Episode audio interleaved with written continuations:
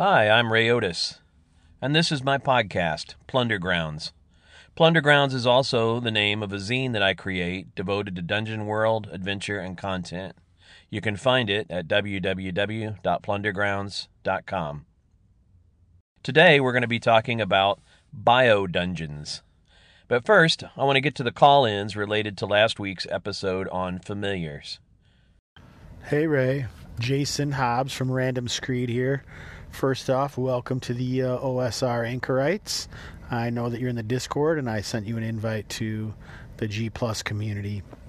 Uh, it's good to have you here, another Zener, which uh, I appreciate, and uh, I've met you before, though we never got a really good chance to talk in person, which I'd like to try that sometime.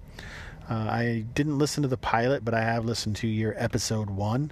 And anytime you mention Mike Evans, you're going to get a bonus in my book because that little guy is great.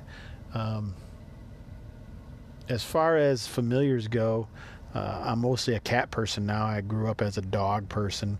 I think some of the best media that have, you know, familiars or riding stuff uh, are what like Avatar and Dragon Riders of Pern. Um, anyway, it was a good episode, and uh, hope to hear more, buddy, later. Thanks for calling in, Jason. For those of you who don't know, Jason Hobbs is a podcaster who does three different casts, actually. He's got the Hobbs and Friends of the OSR, which is a podcast on old school tabletop role playing games. He has a guest on each episode and they address some cool topic, and I find it just to be really informative and fun. He has a spin off podcast from that called Hex Talk, which is similar but devoted to hex crawl content. And then he does Random Screed here on Anchor, and um, how do I describe Random Screed? Let's see. Basically, Jason drives around the post apocalyptic wasteland of northern Illinois in his van, raving madly into a recorder about cool gaming ideas, stuff he's playing, and life in general. Parts of that description may be more accurate than other parts, I guess. uh, Jason's a cool guy. He's got a lot going on, and he's responsible for kind of building a little network of podcasters here on Anchor. Um, so, guys like um, Colin Green of Spike Pit and uh, Cockatrice Nuggets and some others uh, who are here on Anchor, you can thank because of Jason's encouragement. It's pretty cool that he's built this little network of podcasters. Next up, we have Larry. Hey Ray, this is Larry with Follow Me and Die. I appreciate your first episode and your current one on the familiars. Uh, I've rarely had familiars my character Griswold, I've talked about on my podcast, had a rabbit familiar, one of the random critters that comes up on that table. And I named him Harvey, of all things, and I made him invisible to extend his life expectancy because of the heavy penalty in first edition of losing double the XP if it's ever killed. And I've managed to keep him alive, but the first edition rules make a familiar very risky to take on an adventure, especially if you go up against a very powerful thing or trigger a trap or have a, an enemy caster throw a fireball. So, uh, good episode. Keep them up. Thanks for the call in, Larry. That's a pretty neat idea that we've lost, I think, in uh, thinking about familiars in a more modern context. And that's the idea that familiars are or can be a weak spot for wizards. It's hard for me to think of examples in the literature, although I know that's a trope. If you go look up the history of familiars, being a witch or a wizard or a warlock being too far away from their familiar um, or disconnected from their familiar seemed like it caused stress and strain and maybe damage. Hurting a familiar seems to have some kind of blowback on the wizard or witch or warlock. Also, I was thinking more modernly of uh, Philip Pullman's Northern Lights book. I think it was released as The Golden Compass here in the U.S. In that book, kids are born with an animal, spirit animal. So it's literally their soul kind of personified. It's very much like a familiar. So, and being separated from it or it being hurt uh, causes serious damage. As they get older, it kind of ossifies a little bit into more of a standard shape, but when they're kids, it kind of morphs around a lot. This uh, soul animal that they have, I forget what they think they might have a name for them, but I can't. They may even call them familiars. But anyway, I, that's the only thing I can think of in modern fantasy. But that's a cool idea. Cool idea. Uh, and then finally, we have a friend of mine uh, from St. Louis named Logan Howard. Logan does the Swordbreaker zine. Swordbreaker has all kinds of really cool ideas in it and it's it's been fun to see the progress of that one. The early episodes are all kind of sweaty and like kind of thrown together in a basement, just a bunch of mad ideas. Um, more recent issues are still full of great ideas, but he's added a lot of polish. Uh, he brought on another guy, Jesse. Oh, I'm going to forget his last name. Uh, sorry about that. I'll put it in the show notes. Uh, and Jesse has a lot of layout sensibility and adds some art to it too. So the the later ones look a little more polished. I wouldn't know exactly where to tell you to start on them because they're all pretty self-contained. Uh, you could start anywhere. Some of my favorite issues of Swordbreaker. Oh, and by the way, you can get them as pay what you want on uh, RPGNow.com or DriveThruRPG.com some of my favorite issues have been number well the latest one number six sand and living fire has kind of a arabian nights feel to it which is very cool. Number four is called the tempest riders which is about airships and pirates and and uh, nautical adventures in the sky and then uh, issue five is the Folded Lands, which was inspired by Thundarr the Barbarian and a bunch of other media properties that he names. But frankly, once you've said Thundarr the Barbarian, that's all I need to hear. But it's cool zine, so check it out. And here's Logan talking about familiars. Hey, Ray, it's Logan. I'm super enjoying your podcast. This is great. I was thinking about the familiars, and I thought how animals really aren't animals until they're annoying. Basically, rangers walk into inns and order drinks, and no one asks, Hey, where's Jongu the bear right now? You know, they get used in this way where they're just sort of fire and forget. They disappear when they're not useful. They're there to do the handy thing when they are part of loving other people and creatures is being willing to give up the convenience of self direction in order to make room for their needs and habits. I think a really great way to introduce a familiar is to immediately start by establishing some annoying habits and traits. Have a good one. Keep up the great work. Bye. That's excellent advice, Logan. I really like that. I think there are people who want pets as accessories. Um, I, I think I call them purse puppies. And the reality of having an animal in your life uh, for which you're responsible is that you need to respect what's best for them too.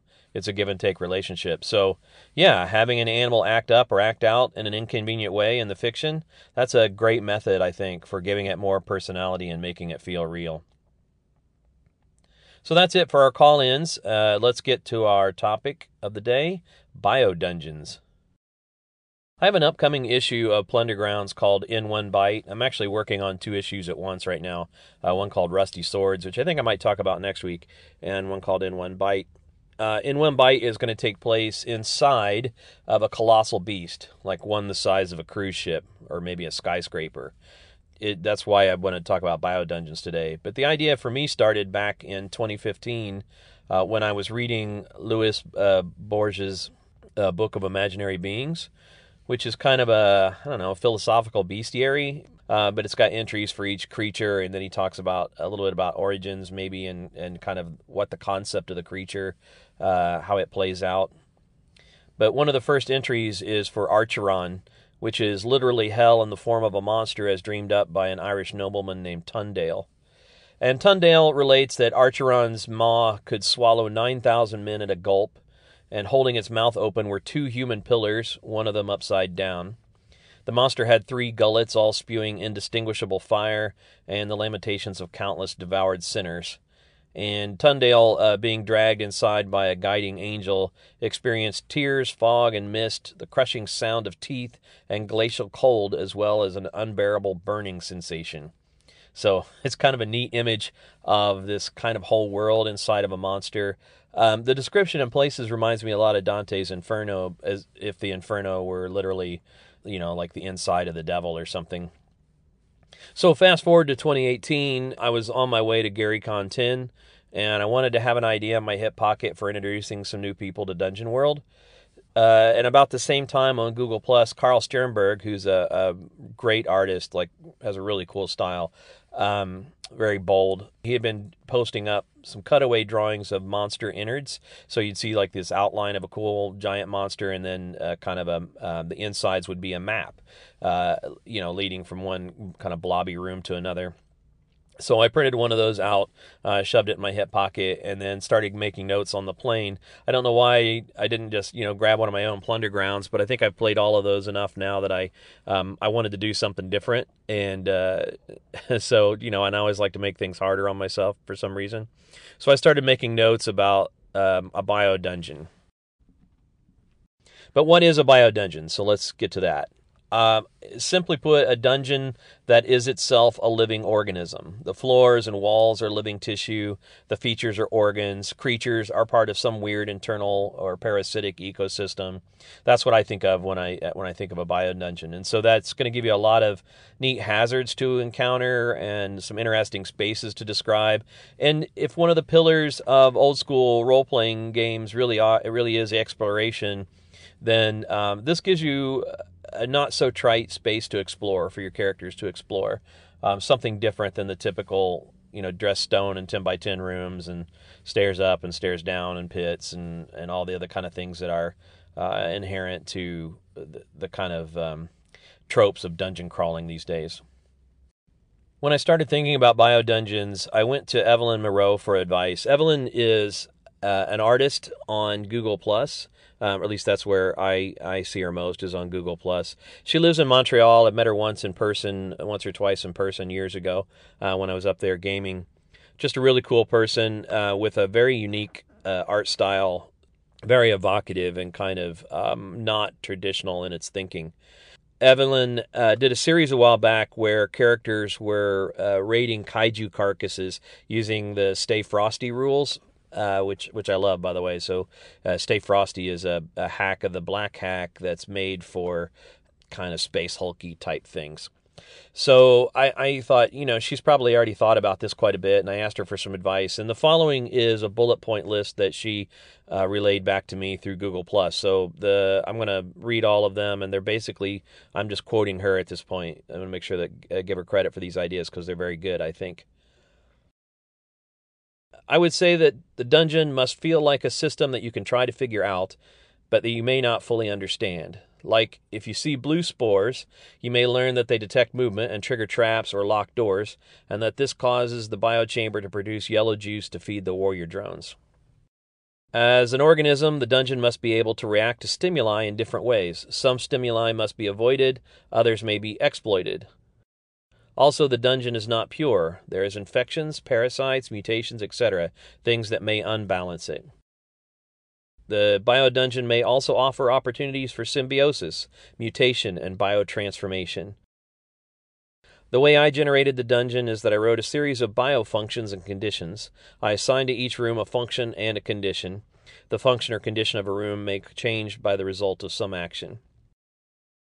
So all that's pretty great advice, and I think uh, it's a systematic way of thinking about building an environment that's fun to explore. Bio dungeons are are just a neat idea in general. How you get characters there may be a little weird. In one bite, uh, as the name implies, uh, characters get swallowed uh, by a giant, you know, colossal creature Obviously, that's one way to do it. Um, but you could just have it gradually transform. They could open a door in a dungeon, and all of a sudden, the you know texture of the hallways and stuff changes, and it could be some giant under underworld parasitic creature that's latched onto a part of the dungeon. I would feel free to use some kind of extra dimensional concepts, like it might be a uh, you know a demon or um, a planar creature that somehow has created its own little pocket dimension, you know, attached to the dungeon. Uh, but there there are ways to get there are ways to get characters in there. In fact, if if uh, if I'm going to give a homework assignment this week, I'd love to hear your plot hooks for how you would introduce a bio dungeon into your campaigns. I think some of the some of the cool ideas that gets brought up is that uh, skills become slightly shifted in bio dungeons. You know, trap finding has a whole new feel to it because the traps are going to have a whole new feel to them. Uh, spells might cause reactions in the environment. Uh, so anytime you're you're casting a fireball and you scorch a wall, you know, you may get a reaction from the creature that causes tremors and shakes throughout the the area or locks doors around you or something like that. So you have to be careful about how you uh, what kind of magic you use and and physical force that you use, you know, to get things done. There are going to be areas that are essentially out to get you as an invader in the system. Uh, swallowing hallways and creatures that are are like basically um, you know gut worms and and just cool uh, icky things like that. Uh, and then the the idea of transformation is a really cool one too, which is that you know somehow this dungeon may be trying to transform you into a piece of itself. Uh, there's a gosh, I know I put it in my bag here. Hang on, you're gonna hear a lot of Velcro and stuff. I apologize. I'm recording in my car, so I'm gonna reach over here. Um, there's a zine that I got a while back called I, I knew I can get the name right, so I brought it with me. Expectorating Incrustor. Expectorate means to spit, so Expectorating Incrustor, and it's by Andrew Walter. It was from 2016, and you can find it's andrewwalter.co.uk. This is a cool little comic that he made. A lot of them are just kind of, you know, bio dungeony sort of drawings, but inside of it is some explorers in scientists in like spacesuits, and uh, they go through some, uh, you know, some weird encounters and some body horror and stuff as as they uh, as they travel through this weird landscape. But one of the things I like about it, there are whole pages, uh, you know, page after page of just weird landscapes, and then you'll get like a couple pages of story. Um, any rate, it's just it's a it's a neat little zine and a great way for uh, getting your uh, creative juices flowing about bio dungeons. Some other influences uh, for this uh, in one bite episode are the kaiju cross section art by Shoji Ohtomo. Um, if you've ever wondered what you know Godzilla or Rodan's innards look like, uh, they're really neat drawings. They almost always have a red background, so if you uh, are googling away, you'll you'll recognize his work right away. That's uh, Shoji S H O G I Ohtomo O H T O M O. Um, and uh, they're worth having a look at. Very cool. Gives you lots of neat ideas. I also like the 1966 movie Fantastic Voyage. Um, miniaturization tech lets doctors essentially uh, get shrunk down inside of a little submarine and then work from inside a patient to to. Um, I think they're going after a brain tumor, but uh, of course they run into the body's natural defenses. So you have all these, uh, you know, like the uh, uh, streams of blood cells, you know, that are the size of um, giant uh, I don't know bean bags and and uh, you know um, phages and macrophages and stuff like that that are all attacking them uh, antivirus uh, things and so it's really it's really cool. Uh, and also, I think for me, um, there's a short story that I really like called "The Voice in the Night," uh, and it's written by William Hope Hodgson. You can get that out on the internet for free, I think, at Project Gutenberg. Um, and later on, there was a movie that was very loosely inspired by it called Matango, um, 1963 Ishiro Honda movie. And that one basically has uh, some Playboy castaways on an island who are unwittingly altered by a local species of mutagenic mushroom. So all those kind of went into play uh, in, in, when I was thinking about building in one bite, both as a one shot and as a zine. I've run it a few times already, uh, and uh, the first time I ran it turned out to be really cool. I wrote it up as an actual play, and that will be uh, a zine, kind of a sidecar zine that accompanies the main issue, where you can read a, a four-hour playthrough um, of one way of running it. I guess honestly, that's about all I have to say at this point. I don't know when uh, in one bite's going to come out, but I think sooner rather than later. So maybe in the next month or so. I was trying to get it done before the end of this month. I don't think that's probably going to happen, but you never know and I'd love to hear your thoughts on Bio Dungeons. And until next time, I'm Ray Otis signing off. This has been the Plundergrounds podcast. You can find my Patreon at www.plundergrounds.com, and that's for my uh, Plundergrounds zine and Dungeon World content. You can also find some of my things at www.jellysaw.com.